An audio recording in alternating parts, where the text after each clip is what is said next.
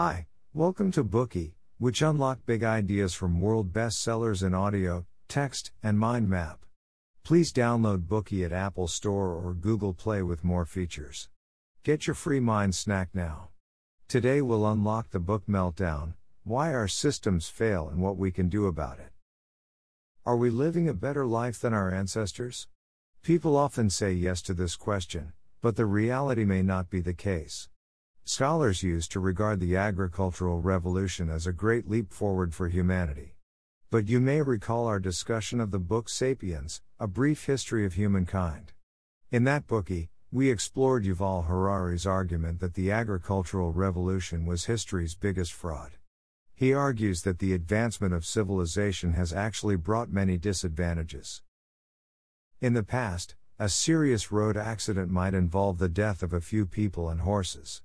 Nowadays, it can be the collapse of an elevated highway that results in the death of a hundred people.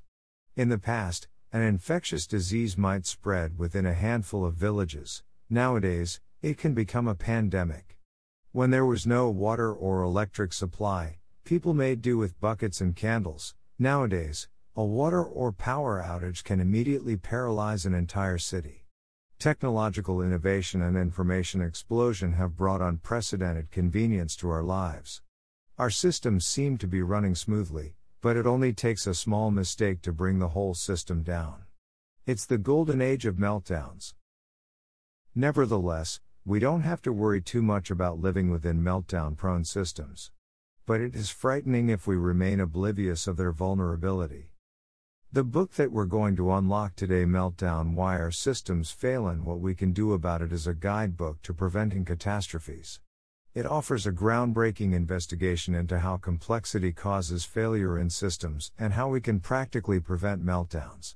As a proposal, this book won the McKinsey Bracken Bower Prize for Best Business Proposal by Authors Under 35 in 2018. Upon publication in the same year, it was named a Best Business Book of the Year by the Financial Times. It also won Canada's National Business Book Award in 2019. Meltdown is a highly practical work and sheds new light on business and daily life, teaching us how to spot hidden risks and prevent catastrophic failures from happening. Chris Clearfield, one co author of this book, is a former derivatives trader on Wall Street. He witnessed the 2007 to 2008 financial crisis and the subsequent bankruptcy of Lehman Brothers. This series of economic meltdowns made him interested in studying catastrophic failures of systems. The other co author András Tilcsik focuses his study on business accidents and risk management. He created a course called Catastrophic Failure in Organizations. The United Nations named his course as the best business school course on disaster risk management. Tilcsik has spoken at Harvard, Stanford, Yale, the World Bank, and many other institutions. Moreover, he has been recognized as one of the world's top 40 business professors under 40. In this bookie, we will explore the book in three parts. Part 1 Why Giant Systems Are Prone to Fail. Part 2 how to diagnose and improve systems. Part 3 How to build better teams to prevent meltdowns. Imagine that you are a textile mill owner in the 1760s. You are introduced to the spinning jenny, a new spinning machine that can replace manual work. With this machine, you won't have to hire many people. Would you use it? The answer is obvious. Every factory owner would opt for machine production, because machines are more accurate make fewer mistakes, yield more products, and never get tired. This is why machine production has quickly expanded since then. The role of technology has elevated, and society develops at an ever faster pace. The world that we live in now gradually took its form, it's complex, efficient, and interconnected. We create enormous complex systems to ensure the orderly function of the world. We believe in these systems, regarding them to be safe and reliable. But is that so? Obviously, the authors of this book don't think this is the case. They argue that the more complex a system is, the more it is prone to fail. Take dams for example. In the 1980s, a dam needed to be operated by a dam tender who would walk up to the dam crest to check if water needed to be released. He would also push a switch to open the gates to see with his own eyes if they were properly functioning. Since the 1990s, dams have been installed with new systems that allow operators to control everything in a remote monitor room. However, if any sensor malfunctions, the operator would have no idea about whether the gates were in the right places. The troubling implication is that the innovative dam control systems actually increase the possibility of failure. As our systems have become more capable, they have also become more complex and demanding. As a result, small mistakes can easily develop into catastrophes. This is called the paradox of progress. As the novelist Don DeLillo famously writes, this is the whole point of technology it creates an appetite for immortality on the one hand, it threatens universal extinction on the other. So, how have the systems that we rely on become the source of catastrophes? Charles Perrow, an emeritus professor of sociology at Yale who was acclaimed as the undisputed master of disaster, developed a theoretical model to explain this issue. Perrow noted that two major factors make systems prone to fail.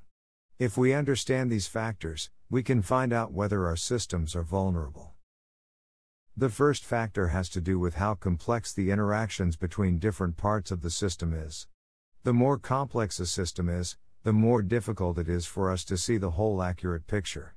Consequently, a tiny mistake may result in serious consequences. In simple systems, we can easily spot a problem.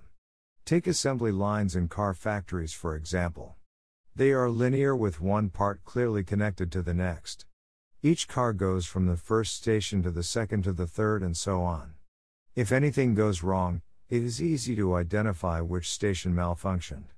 Moreover, it's also easy to predict risks and thus prevent accidents. By contrast, in complex systems, the interaction between different parts is unpredictable. The system's complexity makes mistakes hard to find. As a result, we can't make good judgments. For instance, on March 28, 1979, an emergency alarm went off at the Three Mile Island Nuclear Generating Station. Hundreds of lights were flashing on the giant console, but the operators in the control room didn't know what to do. Within 10 minutes, half of the nuclear fuel in one reactor melted. Several days afterward, the communities around the plant were evacuated as 140,000 residents fled the area. It was the worst nuclear accident in American history.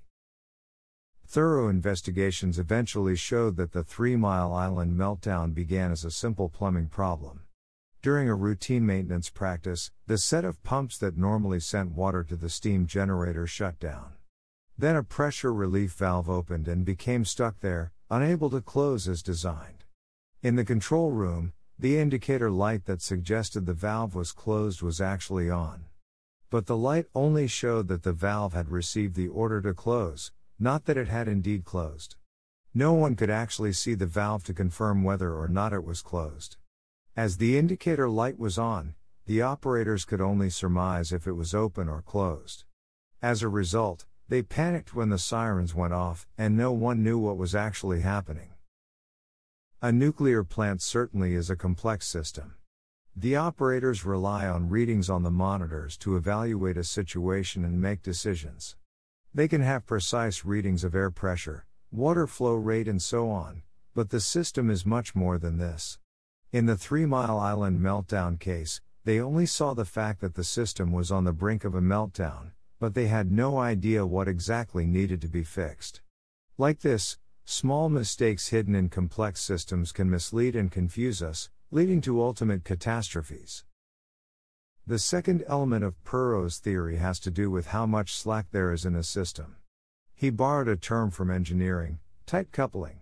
Like falling dominoes, if the tiles are placed loosely, the falling of one tile won't affect others. But if the tiles are placed closely, all the other tiles will fall consecutively when the first one is toppled.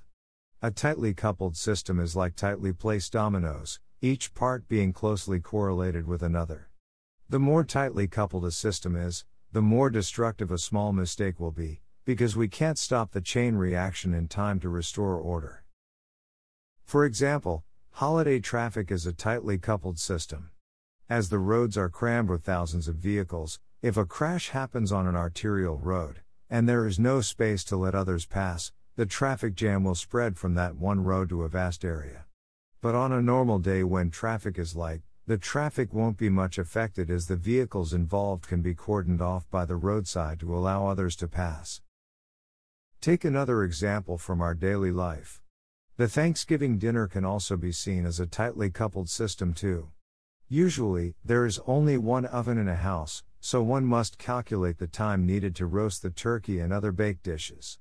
If any dish needs extra cooking time, the cooking of all the other dishes has to be postponed. Each cooking procedure directly influences the next. If a mistake is made in one step, such as forgetting to stuff the turkey with an ingredient or overcooking the turkey, you can't go back. The pressure of working under a tight time constraint can infinitely magnify the potential destructiveness of a tiny mistake, which can develop into a Thanksgiving nightmare. That's all for the first part. According to Perrow's theory, two factors make systems prone to fail complexity and tight coupling. Complex systems make small mistakes hard to find, so we can't make good judgments about the situation. Tightly coupled systems maximize the destructive power of small mistakes. The more tightly coupled a system is, the more rapidly the mistakes add up, and the more destructive they become. Today we are just sharing limited content. To unlock more key insights of world class bestseller, please download our app. Just search for BOOKEY at Apple Store or Google Play. Get your free mind snack now.